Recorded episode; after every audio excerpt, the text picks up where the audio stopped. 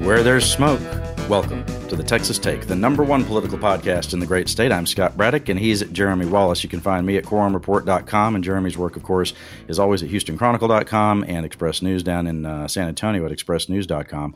I want to thank everybody who has now pushed us past $25,000 in the annual Leukemia Lymphoma Society fundraiser uh, here in Central Texas. Uh, you can donate as well about one more week of that uh, at uh, scottbraddock.com. It's just my name. Scottbraddock.com is where you can get the link to donate. So many people have stepped up, and I really do appreciate it from the bottom of my heart. Coming up next week, Jeremy, we will put a bow on this legislative session. You described it as, when we were off the air, you described it as, you know, a happier place come Tuesday, right? When we're when we're past all this, but there's concertina wire and um, you know uh, uh, the tripwires everywhere before we can get there. Uh, a lot left to settle up before this legislative session is over. And I think next week on the show, we will do the rundown of basically everything we've talked about for the last five months and get into how things ended up. I think that's the way we should handle that. Wrap it all up, put a bow on top. It's gone, right? Now, this week, there's really only two things I want to talk about. So I'm going to consider this and I'm going to name it a special edition of the Texas Take. Two huge things um, that just are occupying almost all of my, you know, brain capacity at the moment. One is an historic moment in this state. This just doesn't happen um, almost ever. I think for a statewide official to be impeached, you got to go back to Governor Ferguson. Am I right on that? Yep. So you, 1917, right? Go 1917. You're going back a little ways. Um, the impending impeachment of Ken Paxton, the Attorney General, uh, it's just been a breathtaking 72 hours or so. Um, you know, as there has been this back and forth between the Republican Speaker of the House and the Republican Attorney General. This is Republicans policing one of their own, right? And we'll get into all the details. I also want to talk about the anniversary of the shooting in Uvalde I have been thinking about that all week, and as you know, we've talked about it just for a year. It's it's um, it's really uh, just been so emotionally draining. Um, and you know, for, for us as observers, that's one thing. And then you think about the th- what the families have gone through, yep. those who are from Uvalde and the survivors of that. I want to talk about all of that. Well, let's start with this Ken Paxton situation. I published a video on social media this week that got 2 million views, which I didn't expect, but this is Texas politics. And the video is a dumpster on fire outside the Attorney General's office. And the Attorney General put out a statement about that video and said that journalists and others should not be speculating about this arson, about this crime. Now, I didn't respond to that and they did arrest somebody, by the way. I didn't respond to the attorney general, but this is all I would say about it. If journalists are prohibited from covering dumpster fires, we could not cover Texas politics, right? now, th- this is this is remarkable. How did this get going? Um, earlier in the week, the General Investigating Committee of the Texas House was going to meet, and it had been made public they were about to meet. And it's my understanding that the Attorney General knew, had some sort of heads up about what they were going to do.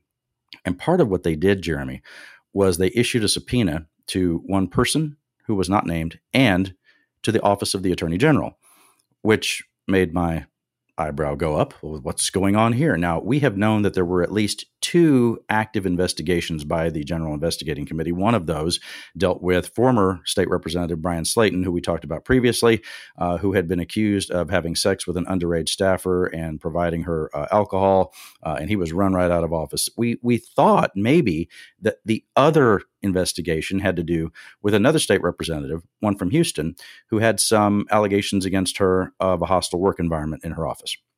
But it turns out the other investigation was about Ken Paxton, the Attorney General. Remarkable. So what so what did what did Paxton do to try to get ahead of this?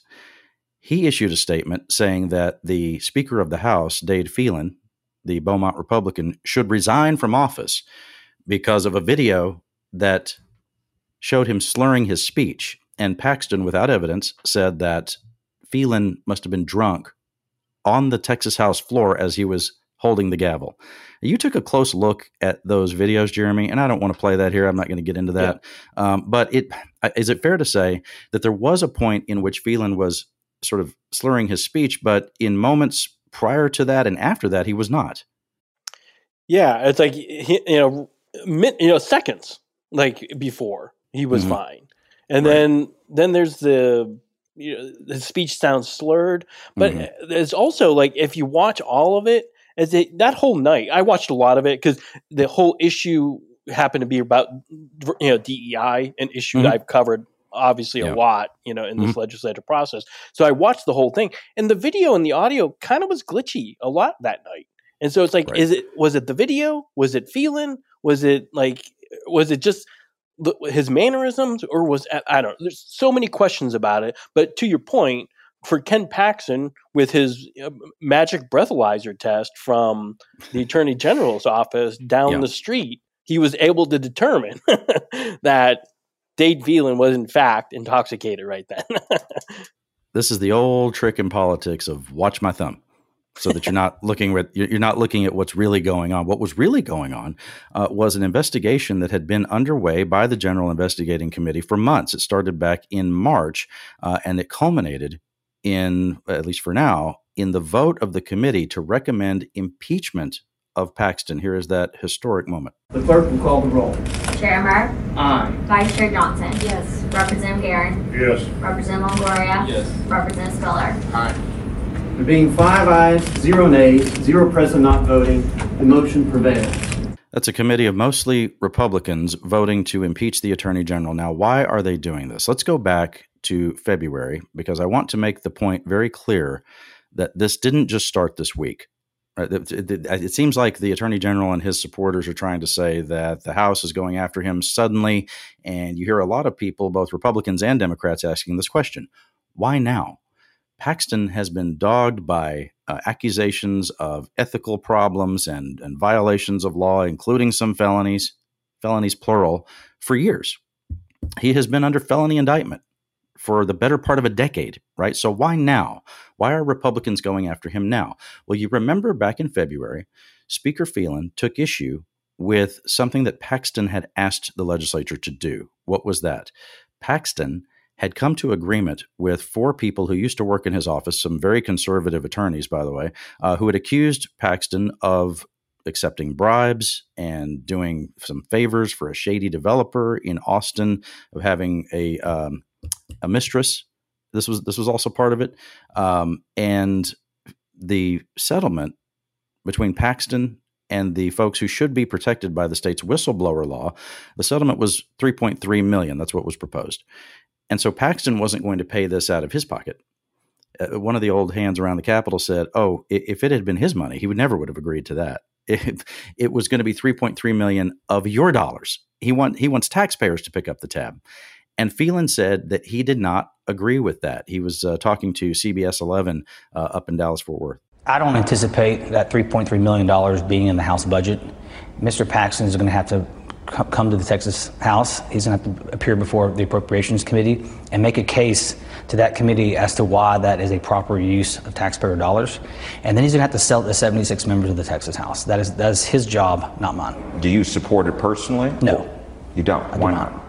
I don't think it's the proper use of taxpayer dollars. Now, at the time, Jeremy, here was my cynical take. I thought that, you know what, maybe taxpayers should be on the hook for that settlement. And here, here was my reasoning. Um, and, you know, I'm sometimes contrarian, right? I thought that, hey, almost all of the allegations against Paxton have been known for years, and people knew about most of these allegations prior to the election in which Paxton was reelected. So voters in Texas, the majority, looked the other way, didn't care about it. So who should be on the hook for it? Well, I would think Texans would be on the hook for it. Uh, obviously, Phelan did not agree with that. Now, no matter what you think of that argument, and I'm not even saying I feel that way anymore. But here's the deal that request for money is what opened the door for the Texas House to look into Paxton because what were they trying to figure out? He asked for 3.3 million to settle up with these uh, whistleblowers, and so the House was looking into what events led up to the firing of these people from Paxton's office who had complained about his alleged illegal behavior, and they hired uh, some pretty serious heavy hitter uh, lawyers, Jeremy, uh, to work for this committee over the last few months to try to you know piece it all together. What all did Ken Paxton do? Um, let's give a fun example here. It's kind of fun. This this should be in a movie. How is it not a movie already? Yeah. You know, a la uh, like Bernie, the, the movie about the guy who uh, killed the lady in East Texas was sort of a Texas Monthly style thing. Um, one of the investigators for the committee said during the hearing of the committee this week that one of the deals that Paxton cut, and you found this particularly amusing, Jeremy, one of the deals he cut was with a CEO, and the place they met to talk about it was Dairy Queen. General Paxton met the CEO at a Dairy Queen. He intended to pay for and to buy the stock, the 100,000 shares. However, the CEO stated that God had directed him to give the stock to Attorney General Paxton, therefore substantiating that it was in fact a gift. However, Servergy documents created at or after the issuance of the stock indicate, indicate that the stock was, again, for quote, services. Jeremy, the question of Servergy, which is supposed to be a technology startup in, I think, I guess in North Texas, and I'm trying to remember all the details because I have covered a lot of this over the last decade. Um, there, there was this uh, instance in which Paxton was going around and rounding up investors for this company, and he was being paid by the company to do it. Now, every bit of that would be legal if you disclose to the potential investors that you're being paid by the company. Correct. If you don't disclose that you're being paid, then that's a felony Yep. in Texas, right? You can't make this stuff up. When Ken Paxton was a member of the Texas House, he voted for the bill to make it a felony. Okay, so so so here you have the chief law enforcement uh, officer of the state involved in basically a scam to round up investors for this company. How do I know? How can I say definitively that he did that? Well, there are two ways you can be punished for this. One is on a civil side, where you can just pay a fine and you're good. And on the other end, you might get prosecuted and have to deal with possible jail time. Paxton paid the fine on the civil side. He signed all that documentation admitting that he did everything I just said, right? And that's what he's been under indictment for for the better part of a decade, for the last eight years or so, going back to when he first came into office as Attorney General. And so here's what I've heard from his supporters this week that this is all old news. This is all rehashed stuff. This is stuff that that doesn't really matter because we knew about this stuff before, kind of like I was making the argument, you know, at the time for maybe just settling up with the whistleblowers and going down the road. But here's what I came to realize this week. It's not old stuff. It's not rehashed stuff. Let let me put it this way. If you had a murder case, let's say a man murders his wife in Houston, which is something that happens now and then. And if it's a crazy murder case, it's probably unfolding in Houston. Let's say it's a football coach from the suburbs in Houston. Not that that ever happened. um, if all of the allegations against the person were printed in the newspaper and on television in Houston uh, and were well known six months, bef- you know, six months before the murder trial, and then you get to the trial, and of course, all those allegations are then repeated but then they are backed up with evidence. No one would say it was old rehashed stuff. It would just be that now you're having the actual proceeding in which there could be accountability for the person who is accused. And that's what's happening with Paxton because here's the other thing you need to know. The reason it hasn't been to court is because Paxton has done everything in the book. He and his attorneys have done everything to keep that case from ever going to court. Do you remember in Collin County, where, where Paxton is from? He was going to be tried there and the county had hired special prosecutors from Houston to come to North Texas and prosecute Paxton. And some of Paxton's Republican allies in the legislature, and they those those folks probably wouldn't want me to be bringing this up right now, but some of his allies in the legislature, do you remember this? They were texting, and the texts were reported in the Dallas Morning News. They were texting with the county judge and the county commissioners there to not pay the special prosecutors. They were trying to defund the prosecution of Paxton. They've done everything in the world to keep this from going to trial, Jeremy. And so now you have the chance for the Texas House to move forward with accountability. And it's because of something Paxton did. He asked them to pick up the tab. He asked you and me to pick up the tab as taxpayers for his settlement with people who he fired after they blew the whistle on his wrongdoing. I mean, at some point, this sounds like it could be a mob movie. Like he's a mob boss with all these allegations against him. Uh, well, and a very Texas mob boss, right? Okay, so like you know, as a, as a veteran of having covered some New York politics, you know, in the back room of some Italian restaurant over linguine and clam sauce, they're cutting deals and you know working out you know corruption and who's going to hire whose son for what. You know, it's like literally I watched that happen in, in real time. Here, we're doing over dilly bars at a Dairy Queen somewhere and who knows where, right? You know, it's like the ultimate Texas corruption story. It's so simplistic in so many ways, and it's just like in uh, everything about it. It's like again, it's serious stuff, but it's yes. like it's everything you could pack into it. It's it's developers, you know, you know, it's you know, you know, mistresses. It's you know, you know, insider trading. It's you know, it's like all kinds of stuff happening.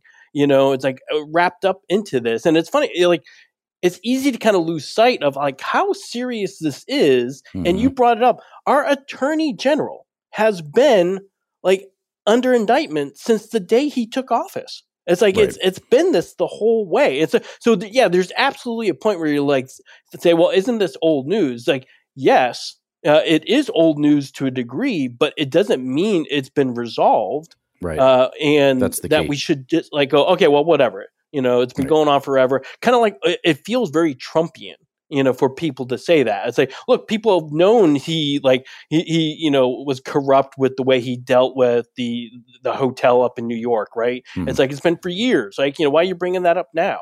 You know, it's just like, well, right. no, it's it, it's this is like we're still in this process of trying to figure out what he did, and now we're being asked to pay for it and and and while I I understand your philosophy, uh, you know, at a point when you were saying, I'm thinking, okay, to some degree, the taxpayers we should pick up this tab because we voted for him again, right? So it's like we clearly said it was okay for this to continue happening. But then I think, well, there's 30 million people in Texas who are paying taxes, you know, into this state. Should all of us really be put on the hook for this? Yeah. You know, it's right. like that seems absolutely insane.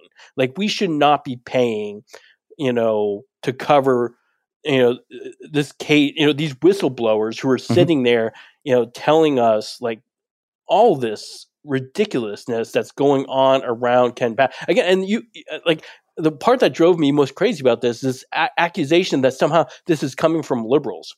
These were conservatives who were working for Ken Paxton. Very is, conservative. Yeah, yeah, exactly. It, yeah, I was gonna. How, do, how how can you underline you know conservative on a podcast, right? Like you know, get a red marker and just write uh, underline it like four or five times. These are yeah. super conservatives who were coming out to tell us Ken Paxton is doing some really terrible stuff. Yeah, one of uh, to to underscore that that one of the people who blew the whistle on Paxton has dedicated his career to putting uh, helping to install very conservative judges around the country, right? Uh, through one of these groups called First Liberty, and they have some other activism they do. Um, these are people who are rock rib conservatives. This has nothing to do with ideology, everything to do with allegations of corruption. And, and uh, when you talked about how there were shenanigans going on there, the part about Ken Paxton having a mistress, you would think, okay, well, that's just something that people might throw out there to be salacious. Here was the deal. As alleged by the whistleblowers, he had an affair with a woman who didn't have a job. And so he wanted this developer in Austin to give her a job. These are all. This is all, uh, you know, alleged by these folks. It's all being looked into by the FBI, by the way. Um, that he needed his girlfriend to have a job, and so he asked this developer if he would put her to work. And the developer then just wanted to have some favors done for him, including running interference on federal investigations against the developer. I mean, something something that you couldn't again for, could be from a movie where the the attorney general is accused of hiring an outside attorney to pretend that he's some that, that that this other attorney is some kind of investigator to get in the way of a federal investigation of this developer. Um, and what kind of things was Paxton getting from the developer? I mean, you know, putting in new countertops in a home, taking two homestead exemptions, which you're not allowed to do. That wasn't to do with the developer, but something that Paxton's accused of. Let me tell you a little story about Paxton that I haven't told before. This is from a source who knew him very well when he was a member of the Texas House years ago. Uh, my friend, uh, and I'll, I'll leave the names out, protecting the innocent here. My friend went to go visit Paxton in his office to visit with him about an issue, and Paxton had a uh, an associate in his office who owned a, a, company that makes fire suppression systems, of just fire, you know, sprinklers for for office buildings. And Paxton was pushing legislation that was straight up what you call a vendor bill. If you read the particulars of the legislation, it had to do with contracts for fire suppression systems in state office buildings. And if you read the details, the way that it would work is only his buddy's company would be able to get the contracts to do that. Right. And when my friend went to visit this office, the guy with the fire suppression systems that he was selling those things, he had his glossy literature he was handing out, and Paxton and this guy were talking about how great these fire suppression systems are. And my friend, I think, never really got to talk to Paxton about what the issue was that he went to talk about. He just got an earful about these fire suppression systems and how Paxton was going to pass this bill to mandate that that this guy's fire suppression systems were used in office buildings uh, that are owned by the state. That again, your taxpayer dollars, right? Um, and my friend's impression was that Paxton didn't necessarily think he was doing anything wrong. He didn't think that he didn't he didn't he didn't get the impression that Paxton thought that he was getting away with something that he actively knew that it was corrupt. He just thought that, and this is again my friend's impression, he thought that Paxton figured, hey, they need fire sprinklers, and my friend makes fire sprinklers, so I'll just put the two together, like I'm helping, right? Now, if that's if that's the way that his uh, his mindset really is, and that's exactly the kind of person you don't want in public office. Uh, somebody who doesn't see anything wrong with that. It's the same kind of mentality that leads to the Attorney General of Texas suing on behalf of Donald Trump to, to you know to try to overturn an election. So he just thinks he's helping. He thinks Trump he thinks that Trump got screwed in that election. He's one of the people who can sue as an attorney general, and he's just helping. And and and, you know, I'm glad you brought that up because like it, it also kind of you know that same mentality might be you know explain two years ago. Remember when he got in trouble with the Texas Senate? Uh, when Jane Nelson, then then Senate Finance Chair, you know, called him on the carpet uh, because like he had transferred forty million dollars in his offices without any legislative approval. He just decided to move it around you know, he said it was to help, you know, oh, like he was just trying to get some pay raises to somebody. And, you know, but like you're not allowed to do that without legislative approval. They could have gone, you know, way after him and really punished him. At one point, they were, you know, talking about cutting his budget, you know, taking staffers away and all that kind of stuff. They eventually relented, but you see the, the like the pattern here. It's like from the story you're talking about through all mm-hmm. of the, you know, stuff that came out in the General Investigating Committee to right. this fight, you know, two years ago over his budget. He does very like he just does stuff you know and he did like it's like there's nothing that says you know i wonder if i should do this I wonder if I should move this $40 million without anybody knowing that I'm moving the $40 million. And yeah. like, and he just won't say anything until he's called out on it. Right. You know, yeah. it's like, and that, it's like, it took Jane Nelson to say, you know, I'm not pleased. right. Like, she, oh, she never does that in the middle of a committee hearing. She holds right. her cards so close to her. And like, and here she was in an open hearing saying, Ken, you basically broke the law. uh, she was blowing him up. That was that was glorious. I mean, uh, some of the other allegations include, uh, to your point about just having no scruples about what might be right or wrong or legal or appropriate. One of the allegations is that on behalf of this developer in Austin, this guy Nate Paul, uh, Paul had apparently some properties that he didn't want to have foreclosed on, and there was um, a there, there was a, a it wasn't an actual attorney general's opinion. It was called in the hearing the other day in, in general investigating. It was called an unofficial uh, attorney general's opinion. And attorney general's opinions, it's not the law, but it's something that is supposed to help give guidance to folks about what the law is. Um, and this was during the height of COVID restrictions. This guy didn't want to have some of his properties uh, foreclosed on, and so Paxton issued an unofficial opinion affecting people in all 254 counties by the way uh, saying that because of covid that foreclosure auctions could not happen because that many people couldn't gather in one place. But the accusation was he was just doing that to help his buddy Yeah. right for not for not having the so again he's just helping. Ken paxton just helping maybe that could have been his campaign slogan just helping. Chris hilton from paxton's office wanted to help. He was dispatched over to the capitol to try to testify in front of the committee he did not get to but he told reporters that all the testimony that we're talking about was just a bunch of lies. It was filled with falsehoods and misrepresentations, and they have never reached out to our office to determine whether anything that was contained in that testimony yesterday was remotely true. The process here has been completely lacking. They deserve to hear, the people deserve to hear from this office in the context of this investigation. Furthermore, this is an illegal investigation. Any discussion of impeachment is completely foreclosed by Texas law. Texas Government Code 665.081 says clearly that any um, proposed impeachment can only be about conduct since the most recent election. The voters have spoken. They want Ken Paxton. The voters want Ken Paxton. a veteran of the Texas Capitol called the claim that you can't be impeached uh, for things that happened, um, you know, in regard to the timing of an election. Uh, a veteran told me that that was quote unmitigated bullshit. Um, Governor Governor Pa, uh, pa, pa Ferguson. We go back to the last statewide who was impeached, right? So Ma Ferguson was the first female governor because of this, right? Correct. Correct. interesting. It's interesting Texas history. Uh, Ferguson was impeached for acts committed before his reelection to office, and there is case law on this. There was a lawsuit about it uh, that found that that part of the government code six six five point oh eight one is not applicable.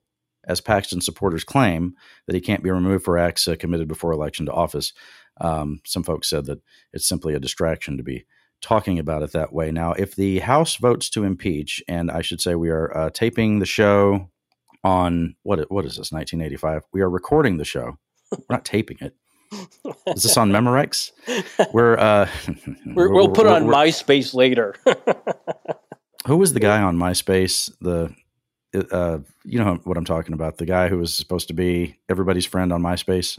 You know what I'm talking Oh about? gosh. Tom? remember. Was it Tom? It's some name I- like that. Anyway, I can't even remember. why'd you have to bring that up? It's all blocked out of my memory. So Why'd you have to bring that up? You know, MySpace is still there. It's just it's kind of like an abandoned amusement park. anyway, which I think Facebook's headed that way too. But um, all the young youngsters say that Facebook's for old people. That's what my daughter says. By the way, it was her birthday this week. Happy birthday, baby! She's 22. I'm uh, I couldn't be more proud. You got me off on a tangent there. Um, let's uh, what I what I was going to. I never lose my place, of course. I'm saying that we're recording on Friday because by the time you listen to this, if you listen on Saturday, the Texas House may have voted already on this question of impeachment. It's my understanding that it's going to happen on Saturday, but no uh, timeline has been set as of Friday morning when we are recording. Now, if the House votes to impeach, which is just a simple majority, they need 76 members to vote for impeachment. And Jeremy, you tell me if I'm being fair with this. I think that even before Paxton called the speaker a drunk, that there probably would have been 76 votes to impeach him. After he did that, there's probably 120 votes or more um, to to impeach. I don't know what the vote count will be. I'm not going to try to hazard a guess, but when you attack the presiding officer in a you know in just a, such a nasty way, um, you also turn it into a leadership vote right? It's it, it, it, you know the the members will see that as something that has to do with the leadership of the House, and and not only the question of what you know what things Paxton did. If you take both of those things in totality, it could be 150 votes. yeah, I'm sure when I'm sure if the speaker says if he says show the speaker voting aye, those words won't be slurred. well, and, and and what a great point. Like, you know, we're talking about people who just voted for the speaker, right? Like these people voted to make him the speaker. He he worked out these deals to get like you're you know, what do you think they're gonna do? It's like Paxton's attacking them at a time that they're feeling particularly parochial because of mm-hmm. all these fights with the Texas Senate. If you've listened to any of the recordings of these guys, these la- this last you know few days of the Texas mm-hmm. legislature. These guys are mad. the yes. Texas Senate is disrespecting us. The Texas Senate is doing. They're not even reading right. our bills. They're just they're just mm-hmm. cutting these. Like all of that was happening all week long, and then you yeah. have Paxton saying, "Oh, y'all elected a drunk." It's like whoa. It's like, come on. It's like you're just hitting them at a time where you probably don't want to test their you know parochialism at this mm-hmm. minute. this would yeah. not be the time to do it. yeah, th- this is the part of the session where they would be grumpy regardless, even if some of that yes. other stuff wasn't happening. Right. This is the end of the session. This is when it's all. This is when it's all happening all at once. Um, so if the House moves forward with impeachment with a simple majority vote at 76, what happens then? Well, in these situations, Jeremy, even the veterans of the Capitol have to break out the owner's manual which is the Texas Constitution, and dust it off and, and look at what happens. Um, we know that the Senate would take this up and hold a trial. The Constitution says that the Senate, quote, shall hold a trial about this. That, that means they have to. Um, the timing of it is a bit of a question mark. We're not sure exactly how you know how fast that would happen. Again, let's say that the House votes on Saturday. I guess the Senate could take it up on Sunday, but I doubt they're going to do that. It'll, it'll probably take a while. Um, it's also not dependent on, I got this question a lot in the last uh, two days. It's not dependent on whether there's a special session called by the governor. That doesn't matter. Um, even if, let's say, the House didn't vote this weekend and didn't vote before the end of session. Let's just let's just play that out. The speaker, along with members, can convene the House for the purposes of impeachment without the governor doing anything. The governor can call them into special session for that, but uh, but they don't need him to do anything to move forward with impeachment. So they can do that. The Senate can act, and the governor doesn't have to do anything. It doesn't have to do anything uh, with it. Um, so who would preside over the trial in the Senate? Lieutenant Governor Dan Patrick told Jason Whitely at WFAA that he's the guy who will preside over it, even though it could be the Senate pro tem, uh, I believe. Um, and I think there are some options on that. Um, but anyway, this is interesting, Jeremy. Patrick told, this is a classic Dan Patrick. He told Whitely that he couldn't really talk about it and then went on to kind of talk about it anyway. Jason, I can't say a word about it. I, I, look, if would you go to a judge and say, Judge, can you tell me how the case is going to turn out? So I, am not, I'm, I'm not at liberty to say. And by the way, I don't cast a vote. The 31 members cast a vote. I preside over it, but uh, but uh, uh, we were, we will all be uh, responsible as any juror would be if that turns out to be, uh, and I think the members will will do their duty. Jeremy, before he had said anything about it, I heard from a lot of folks who said, well, maybe Dan Patrick will just be dismissive of this. I mean, he and Ken Paxton are sort of the same kind of Republican ideologically, and they ran the same kind of campaigns. They're both, uh, you know, big supporters of former President Trump, and Trump has supported them both as well. I find it interesting that Trump has said nothing about this, at least as, as you know, as uh, as as we again record on Friday morning. I haven't seen one word from President Trump about this. This is the guy. Remember this? We told this story on the show before. Remember that when George P. Bush was running against Paxton in the primary and in the runoff, both of them really wanted that Trump endorsement. Of course, Paxton ended up getting it. Uh, but the story had been relayed to me that that George P. Bush met with Trump twice. The first time was just to go straight up ask for the endorsement, and he didn't get it. And then the second time that Bush met with Trump, it was after Paxton had gotten the Trump endorsement. But the question from Bush and the Bush camp, it, was this: How involved is Trump going to get in the race? Is he actually going to you know come down to Texas and campaign for Paxton? Is it basically he's just putting his stamp on him and that's it? Is he going to cut TV ads for him? What is he going to actually do? And it was my understanding that Jeb Bush, you know, his father, the former governor in Florida, wanted to know the answer to that because he was going to be helping round up money for you know for George P. Bush, and they wanted to know what they were up against. Well, the story was that that Trump didn't really answer that question about how involved he would get, but what he said to Bush was, you know, I I like you, George P. I don't have any problem with you, George P. But Ken filed that lawsuit for me to overturn the election. And so I'm with him. Now, Patrick is not being dismissive of it at all. Uh, those comments from him to Jason Whitely on WFAA sounded like he's taking it very seriously. The opposite of what some folks had thought would happen. So um, it'd be very interesting to see what happens in the Senate. Uh, and this is, again, where you go to the owner's manual. What happens? They have a trial. Two thirds of senators who are present have to vote to convict for the person to be removed. Um, Paxton would already be out of office temporarily. I left this out. If the House votes to um, impeach, Paxton is immediately out of the game. He's sidelined. He's not AG for a while until the trial happens in the Senate. Um, and oh, all kinds of questions here. Number one, I got this question a lot this week. What does his wife do? She's a state senator from Collin County. Jeremy. I mean, there are accusations of Paxton having a mistress, as we mentioned, and you know, trying to you know line up a job for his mistress, and uh, all of these uh, deals that were cut with this developer Nate Paul allegedly. Um, even if there wasn't a mistress, how could she be? I mean, she either could be really angry with him because there's a mistress involved, or she could be very much just with him because um, you know she's his wife. How does she sit as a juror during a trial of her husband, who's the attorney general? Yeah, good question, right? You know, so so and so when I was when I was three years old, I started taking some notes the last time that there was a, uh, an impeachment proceeding to kind of give a, get us prepared. So of course, three Thank years you. old. What else are you going to do? I Texas? appreciate it. It's a life. So, it's a life of journalism. Yeah, exactly. I, I started immediately, y'all. I really did. Um, so, uh, but so, so uh, let's go back to the last time we had any impeachment whatsoever. That was you know O.P. Carrillo uh, was a judge that the impeachment proceedings began with. This gives us a little sense of like how long we might be kind of dealing with this issue, right? So it starts in July of 1975 is when it started. In September, the Senate convened their high court. So okay, July, September. They didn't finish the impeachment proceedings. Uh, they sustained the impeachment you know, articles in January 1976. Okay. So you're looking at a six to seven month window last time, and quite a, reading, you know that you know. You know, the, the, so a lot of the hearing information from that, and right. you know, looking at the, you know, there were 16 volumes of transcripts with that thing, and and I want to tell you, that one was kind of an easy one. there was a right. lot of corruption around this thing. You could see like the the deck was really stacked against this guy. Paxton, you know, it's like it feels like this could be a lot more complicated.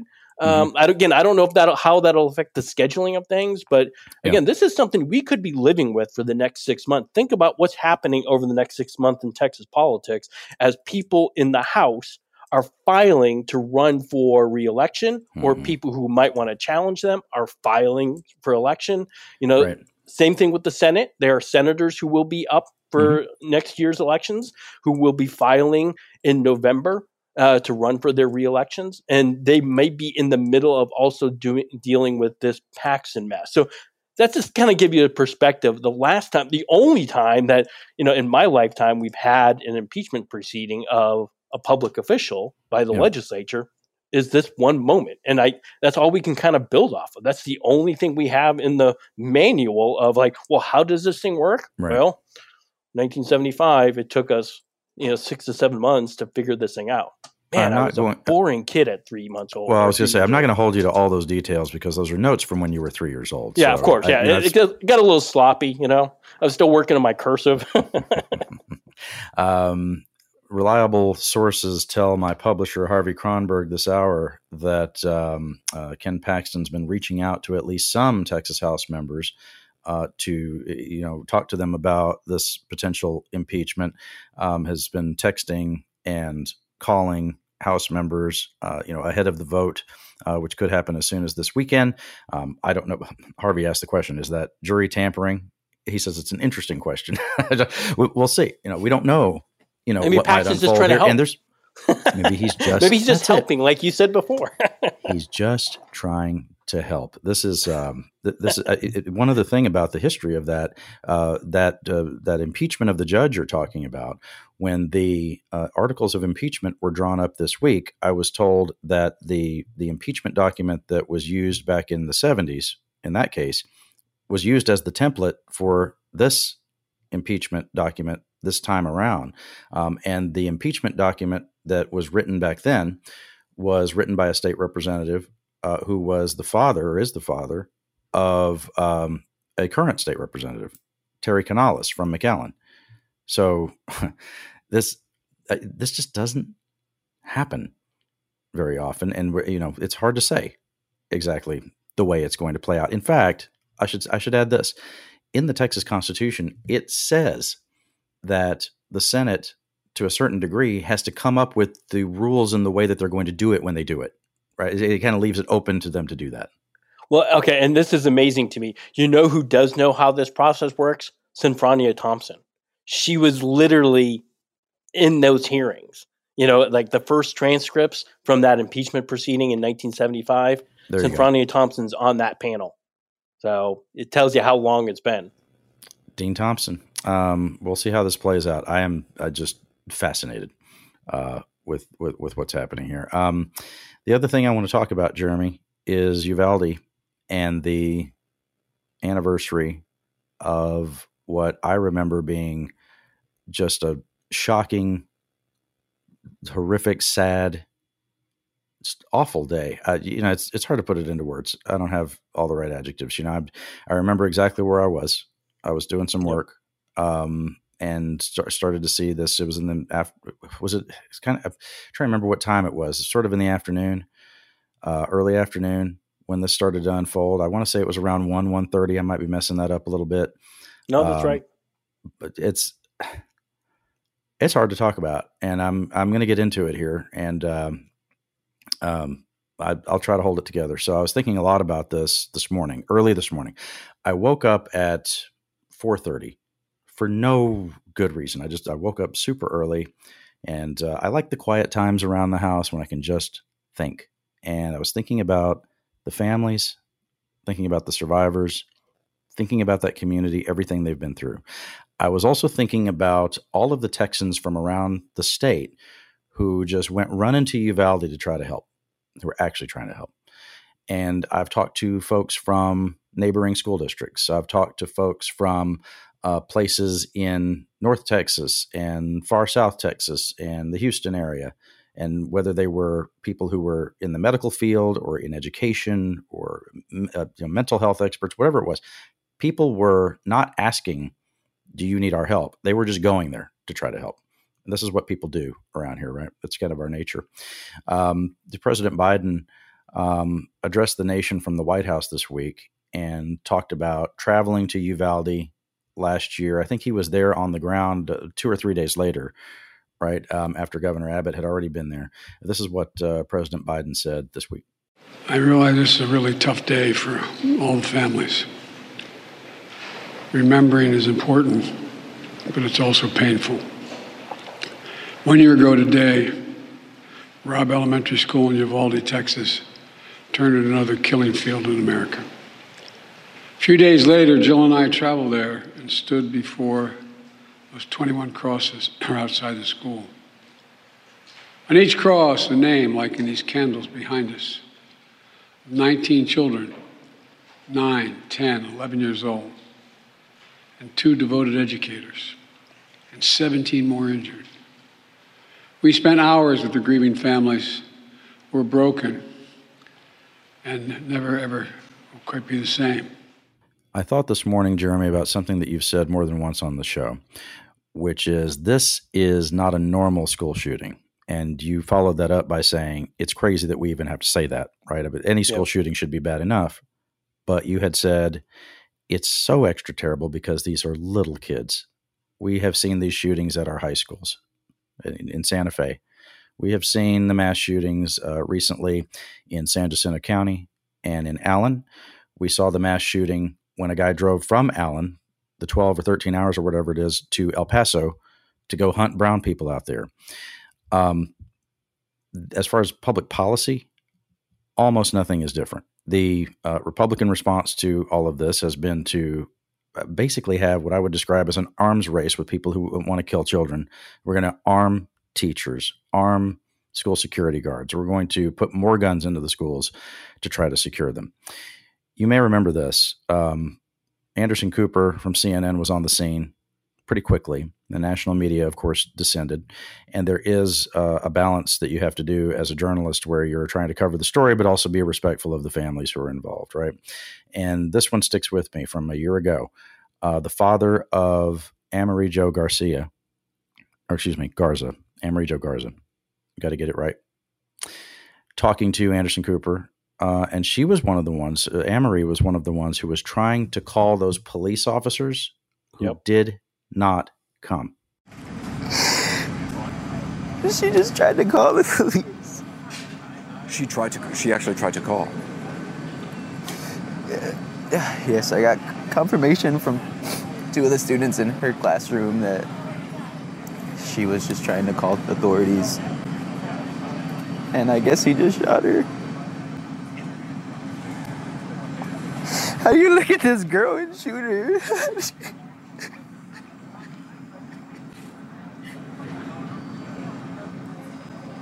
oh, my baby. How do you shoot my baby? This was when we didn't know very much about what had happened. Right around that same time, Jeremy, you remember that Governor Abbott had given great credit to the law enforcement on the scene, and he had said that you know the law enforcement uh, officers they do what they always do, which they run toward danger and they confront it. Well, we now know that that wasn't that was not correct, of course, um, and I think the police response is a big reason that the story has endured. Remember, at the time, I think it's it's had staying power because.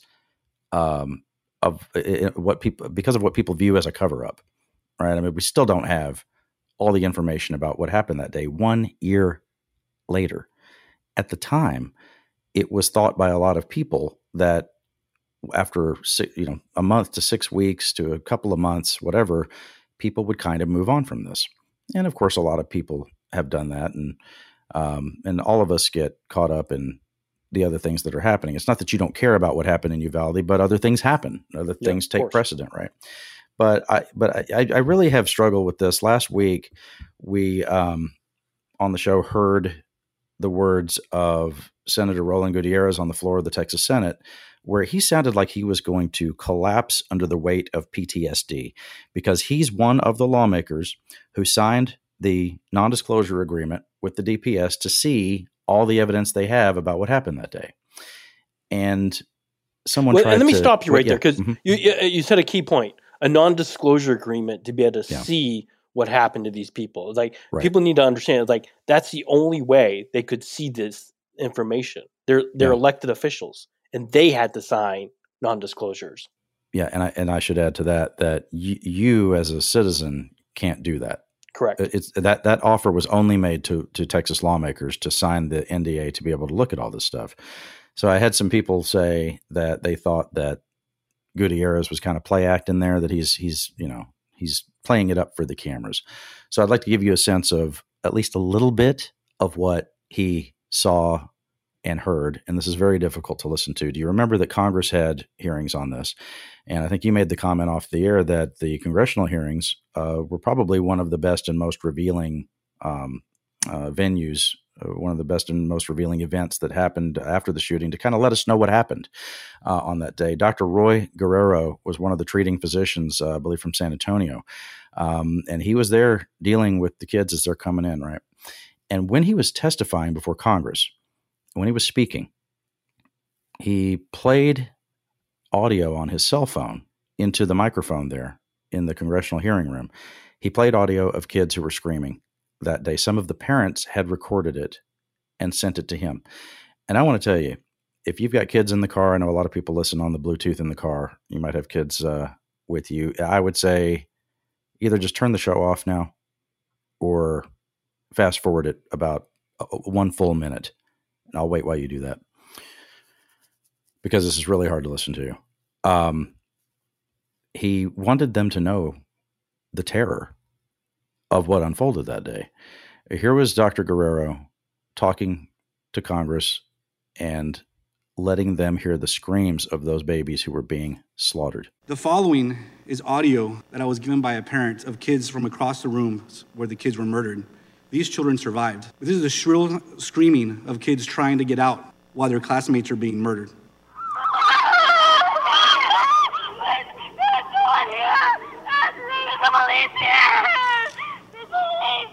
police over here.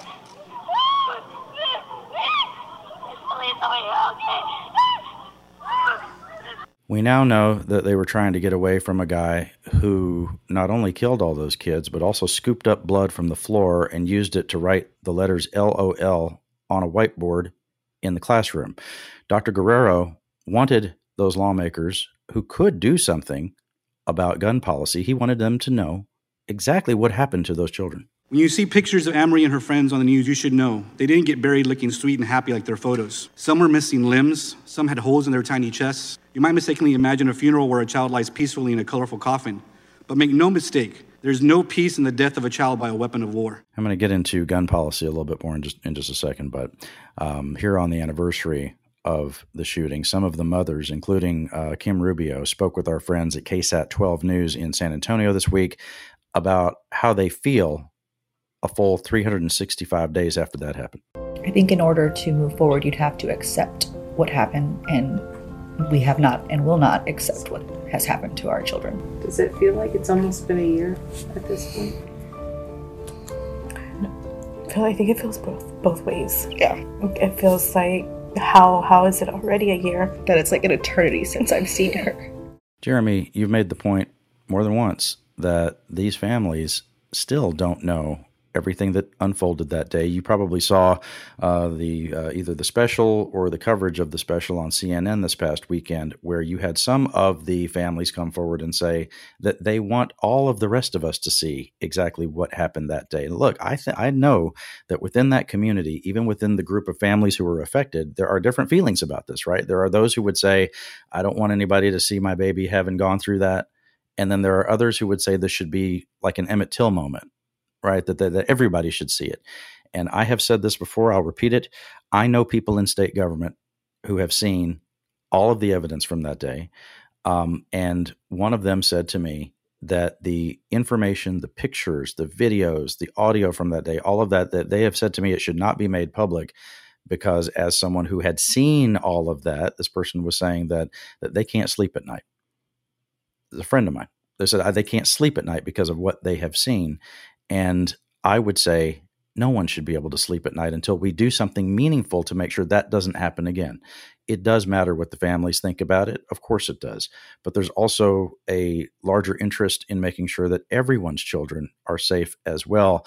And I'm here to tell you if more people saw what Roland Gutierrez saw, what those lawmakers had to listen to there in Washington, if more people actually internalized what had happened, I don't think a bill to raise the age for um, the purchase of certain firearms would have such a difficult time if people were fully informed about this. Well, and and let me take it a step further. You know, just give me a minute here. So, it, yeah. what happened? The, the videos and the evidence and all that stuff. Here's the sad part: there are ten year olds who were in that classroom, and next door who have that playing in their head every goddamn night. yeah, I think that's the thing that hit me so hard. Um, and I was at my baby's graduation from high school when the news first broke. I remember that. And I remember, you know, I'm it, I'm in the stands watching my baby get to do this, and all I could think of were those like kids who like not just the ones who were killed that day, hmm. but the kids who had to see it, who had to be in that room for 77 minutes. it's like while the cops were outside. Hmm. It's like what these people are going to carry with them for their whole life. I think that's the thing that's been driving me crazy from the very first day I heard this, which is eh, the children who have gone, oh my God, my heart breaks for them and their families. Mm. But there's so many more children. Like that whole community went through this. It's like, and the ones who survive, they only survived a part of this trauma. There's another whole part that, like, like I'm afraid people just move on, think, okay, it's about the 21 children. No, it's about everybody who was in that school that day, the teachers, yeah. the teachers who survived and knew Eva and the other teachers who are gone. You know, it's like they have to live with that. It's like I, I dealt with this a lot in New York, and it's like, Mm-hmm. and maybe that's kind of what like hits me pretty hard. You know, I covered a lot of 9-11 and the post 9-11 and a lot of the families and uh, the people who did survive. And there's this survivor's guilt piece that is like it is the most complicated, difficult thing to ever try to talk to anybody about because there's no there's no answer. It feels like it's like what do you say to somebody? It's like you just and and and maybe if we all get to to really understand what these children saw again, children. There's a ten year old sitting in Uvalde right now who is going to have a nightmare tonight, still from what happened, and we're just like we get to go on with our lives and like and, and just like oh i don't want to think about that right now. I'm going to go i'm going to go to a show or i'm going to go to a sporting event or whatever. Yeah. those kids don't get to turn that off ever. And maybe not for their whole lives. And it's like and, and i think that's the thing like you know why like our government isn't like more passionate about this like more angry it's like again you I, I understand i'm not saying you have to do the gun control I, like Mhm. you know that's another debate altogether but there's just a compassion level of this thing where it's just like like oh my god our our babies saw this and like and we're just acting like life goes on Yeah. and it just it just doesn't go on the same way Yeah, you mentioned that it took uh, 77 minutes for the cops to come in there. Roland Gutierrez uh, on the floor of the Senate last week did mention uh, that when the cops finally entered the classroom where this had happened, you can hear the police throwing up Yeah. because of what they saw when they walked in there. And so, to your point, there's little kids who had to see that. Um, as far as that police response, we saw the videos of the cops standing in the hallways for more than an hour, afraid to go in because of what? Because of the firepower that the shooter had. Right. That's that's the understanding we have now. You may remember uh, this guy, one of the teachers, uh, Arnulfo Reyes, uh, who also saw kids being killed, and he told ABC News that the cops abandoned him and those children. I get more angry because you have a bulletproof vest. I had nothing. I had nothing. You're supposed to protect and serve. There is no excuse for their actions. And I will never forgive them. I will never forgive them. How many students were in your classroom when the shooter came in? 11 students. So the shooter killed every single student in your classroom. Yes, ma'am. When the shooter was coming down the hall, what uh, Mr. Reyes had told the students to do was get under their desks and pretend to be asleep. And he laid there as well with them, pretending to be asleep and hoping that they wouldn't make any noise. Remember that what some of the students had said that they were told to do was get behind backpacks. There was the, the you know where the backpacks are in the classroom that they should hide behind them, so that a guy with a high powered rifle would not be able to kill them? You tell me how that makes any sense. Now, remember, Abbott had uh, at first praised the police for their response, as I mentioned, saying that they acted swiftly to take care of anybody, everybody, because that's what police do. But later, he had to take that back, of course, and he he also, of course, did not take any responsibility for the bad information. I was misled. I am livid about what happened. I was on this very stage two days ago, and I was telling the public information that had been told to me in a room just a few yards behind where we're located right now. I think this, Jeremy, that the governor maybe not only got bad information, I'll give him a little grace on that. Maybe that did happen. But I think that there's also just this template that our leadership has when something like this happens. The first thing you say is something about how you're praying for the families and the victims.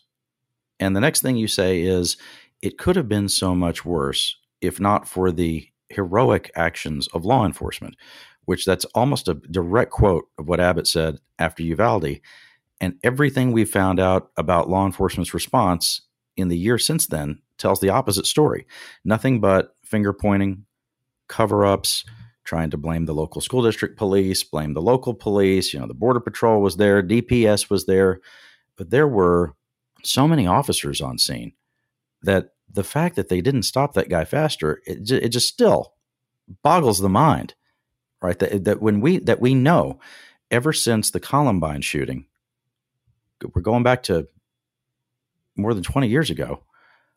The, standard operating procedure in the United States is if there's a shooter at a school, and it's the at a school part that that kicks that kicks the next part in. If there's a shooter at a school, the policy is you sh- find him and kill him on sight. There's no there's no trial for you if you're doing that, and the police see you doing it. Right? You're done. And they waited around for 77 minutes, and that's still never fully been explained.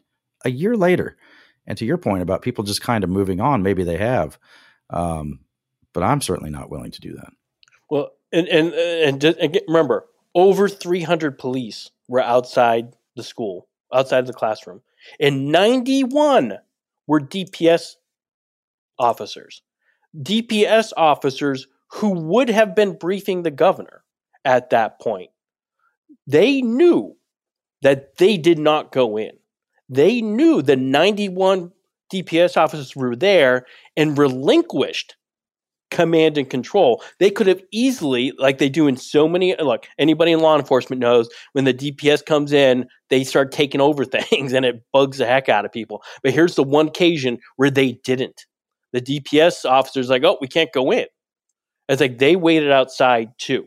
It's like DPS, like I don't think has ever been fully made to respond to why didn't DPS go in? Why don't they just say, okay, y'all don't know what you're doing. We are trained to do this stuff. You know, we are one of the best paid law enforcement agencies in the entire country. We are eh, experienced. We've done everything. We've covered so many murders and crimes and shooting incidents. We're ready to go in there. It's like instead they're like, oh wait, no, I'm sorry. The Uvalde Independent School District police officer is the commander on this scene, so we're just going to wait outside for 77 minutes, and then when you tell us it's ready to go, uh, we'll be there somewhere. We still don't have their body cameras images Right. from what happened. What we have from body cameras are from the local Uvalde police Right. because the local government there required it. You know, you know, put it out there. They get all sorts of backlash from you know other you know people involved in quote the investigation. It's an mm-hmm. ongoing investigation. Don't put that stuff out. The shooter is dead. These children are dead. Show us what happened. We want to know what do we need to do to fix the DPS to make sure this doesn't happen again. And the thing is, we still don't know because they won't give us all the information. It drives me crazy.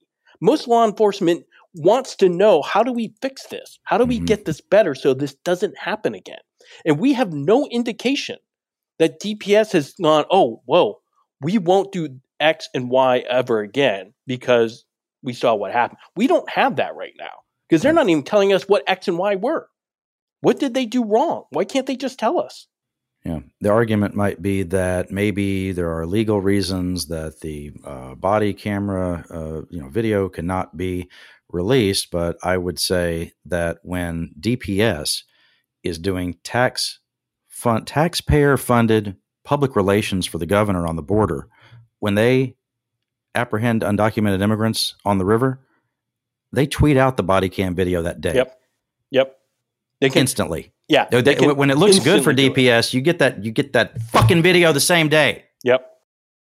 Yep. Well, look at all the fentanyl we It's just unbelievable. found. Look at the picture. Look at look at the grainy photo from you know the border. It's like they can put that out in a minute, but they can't give us any sort of detail about how their officers performed and why. Just give us explain this to us. We want to know what are we doing wrong that we would have 91 DPS officers waiting outside while children are bleeding in a classroom with the little girls calling to say, We're in here. Yeah. They heard it. They knew the girl was in there. And they still did not go in. I don't get I know law enforcement and they get pissed off about this. Right. You know, it's like they Like, know that's wrong. They know it's like what no human being you don't have to be in law enforcement. No human being would hear that little girl's voice and say, okay, well, let's wait a little bit longer. There's one shooter. They knew there was one shooter. Go. Ugh, sorry. Go get him. No, go get him. I'm just it's uh it leaves you speechless as far as what happened that day, and certainly not an indictment on, as you said, not an indictment on all law enforcement. No, definitely. Uh, I've also talked to fo- folks in law enforcement who cannot believe what happened that day, and that those guys didn't rush in. Um, I remember the hours after the shooting. There was a, as always happens with this. There's a makeshift morgue that pops up somewhere, and I, if I remember right, it was the Civic Center there in in uh, Uvalde, and seeing the images of the parents waiting outside to get confirmation of their children's death was unbelievable. And I, I, what the uh, the line that I read in a news story that sticks with me from that day is that from the street outside the civic center, you could hear screams from inside as a mother would be told, "Yes, it was your child." Right? Just, the, the person would just lose it.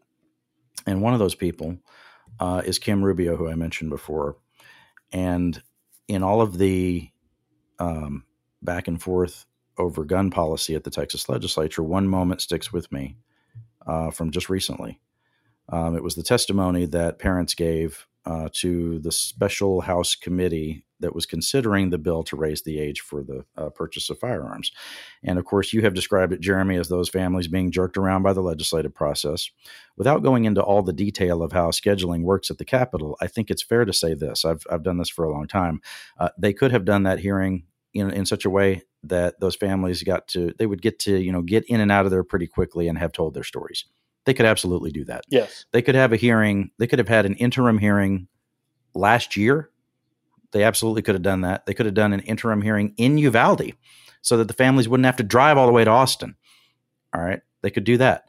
They could have a hearing in February when it's not quite as busy at the Capitol. They would still have to come to Austin, but they could get, you know, give their testimony in the morning and go home if that's what they wanted to do. Or, or imagine, Since- yeah. imagine day one of the legislature.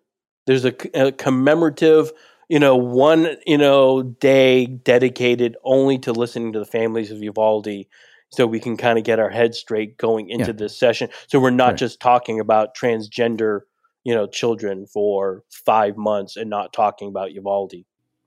Bottom line, they could have uh, treated those people a lot better. Yes. a lot a lot better and when people I, I have seen people try to make excuses about the legislative calendar and how busy things get they could have they could have lined that up in a way that would have been respectful to those families um, when rubio testified um, in front of that special committee uh, about the raise the age bill uh, she compared having to wait to testify to having to wait for the confirmation that her baby was dead I arrived here today at 8 a.m.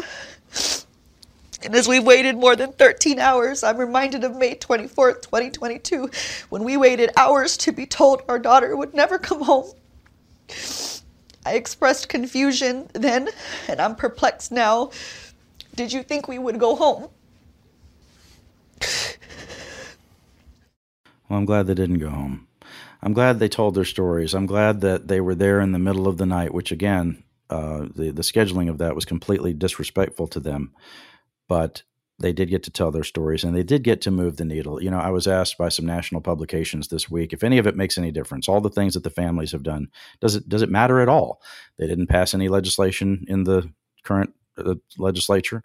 That you know, the legislature is just about done now the, the regular session is for all intents and purposes for any kind of bill like that it's over with the final deadlines for something like that have we're, we're way past any of that it's not going to happen this year but i would say this the fact that there was a vote in the committee on the raise the age bill is a step forward in the legislative process i know that doesn't give anybody really any comfort at all but i do want you to understand that the families did make a difference jeremy on the anniversary of the shooting, I was asked about this. Did the families do anything uh, that that was worthwhile? And I pointed out that two Republican lawmakers on that committee voted in favor of raising the age for the purchase of these assault rifles.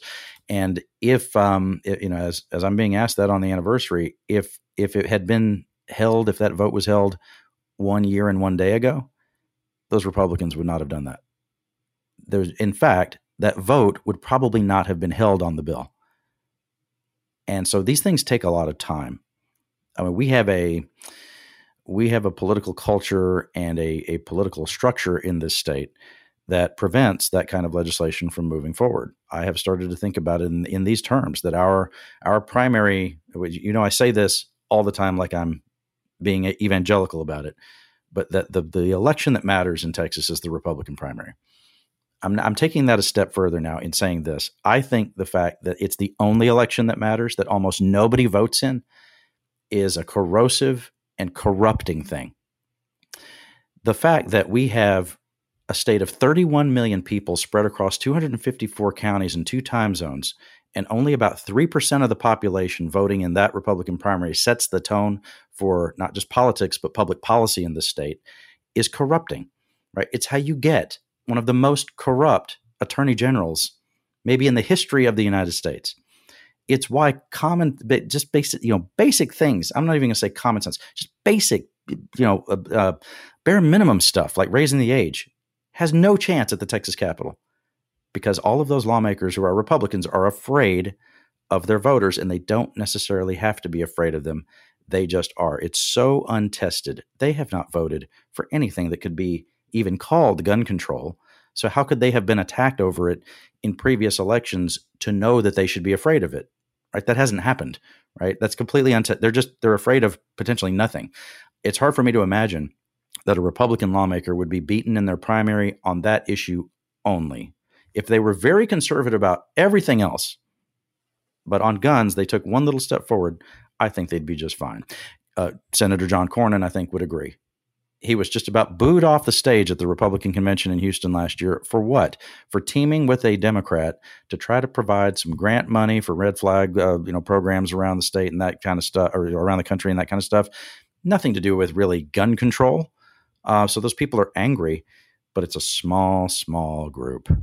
Well, and another good sign for the families of Uvalde is this like they still matter right? You know, so like on the on the Senate floor this week, they they they gave a spent a couple hours on a tribute to each one of the children who passed, and I thought the part that made me feel so good was that I watched you know people like Senator Paxton uh, and Senator Alvarado. The tears are still coming like people are still crying over these children. That means it's uh, it's not forgotten. It, it hasn't become commonplace to just just say, "Oh, in, in honor of the families of Uvalde," and move on. It's like it's still producing a real, honest, raw emotion.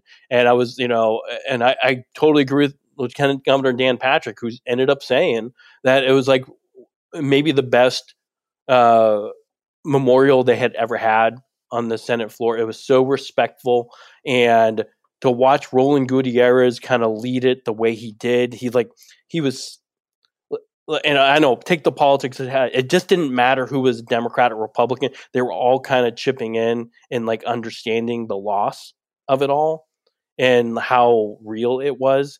And so the people who said, "Oh, Gutierrez is just using this to grandstand or something like that," mm-hmm. like you got to watch that. You know, go back and watch the video of that whole two hours of them. You know, I watched the whole thing you know, uh, and, and, feel the emotion of it. And you realize, no, no, none of this is a game, y'all. That this one is not a game. I know everything feels like a political game, and there's like things like this one is not mm-hmm. a game. These are these are these are children. There's the children who died in the custody of one of our public schools, you know, because of our gun laws and uh, and because of this kid who ended yeah. up shooting them up. You know, it's like like this this is not a game. This is real. This is real. It's not just for those families, but like I said, for every single family in Uvalde who, like that shooter didn't go into their kid's classroom.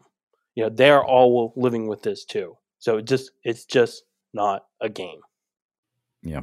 Um, I think we'll leave it right there. Um, I appreciate y'all listening to us vent about this. I, I just, um, I can't it's hard to put into words. I can't believe that we are where we are a full year after that happened, uh, still with so little information about what actually happened and with almost nothing being different or nothing being changed about what happens in our schools um, and in all public places. You know, we kind of get uh, caught up in the idea that uh, it's a school shooting, and that's terrible, of course. But these shootings are happening everywhere outlet malls, movie theaters, any place that people gather. And there's just this unwillingness to do anything about it. And it's it's because of what I said. It's because these Republicans are afraid of their primary voters. I'd like them to, I'd like for them to think about the a comparison between how afraid they are of their primary voters versus how afraid those kids were that day when their friends were being killed. Well, yeah. and, and, and and just to, uh, to finish it off, like, and I guess it would. It's even harder because we saw what happened in Florida after Parkland. Yeah. Um, it's like, and you saw there, okay, law enforcement was, you know, forced to pay for their mistakes. You know, mm-hmm. they fired people right after that to take it. The officer who who stayed in the hallway and did not do anything was fired. The sheriff was, you know, under all kinds of pressure. You know, it's like uh, the the Republican governor rate, you know, led the charge to raise the age to buy an AR-15. You know, it's just like all we saw all of that happen in a Republican state where the Republican primary is the dominant vehicle to get elected, right. and they were able to do it. But here, not right. And believe me, they got plenty of rednecks in Florida. Oh yeah, and and I'm, I'm, and I'm pointing that out to say this uh, once again. I'll tell you that after those Republicans voted that way, none of the Republicans who voted for those new gun laws, none of them lost their primaries in the next cycle. Correct. And and Rick Scott, the governor, was promoted to the United States Senate after that. And it was just of it, that. It was just fine, and it, and, be, and it, right in part because of that, it was just fine. Couldn't we all be just fine? All right. However, you listen to the show, hit the subscribe button. We appreciate it. Uh, check out Jeremy's newsletter. You can get the link for that on his uh, Twitter page. It's the pinned tweet there at Jeremy S. Wallace on Twitter. I'm at Scott Braddock there, where I also have the uh, link to donate to the Leukemia Lymphoma Society. You're helping us push past $25,000 now in the annual uh, fundraiser. And we really appreciate it. ScottBraddock.com for that. Um, watch all this impeachment news. It's I think there's going to be fast developments. I, I, I, like that as a news term. Fast developments over the weekend. Uh, subscribe at quorumreport.com, HoustonChronicle.com, and we'll see you next time.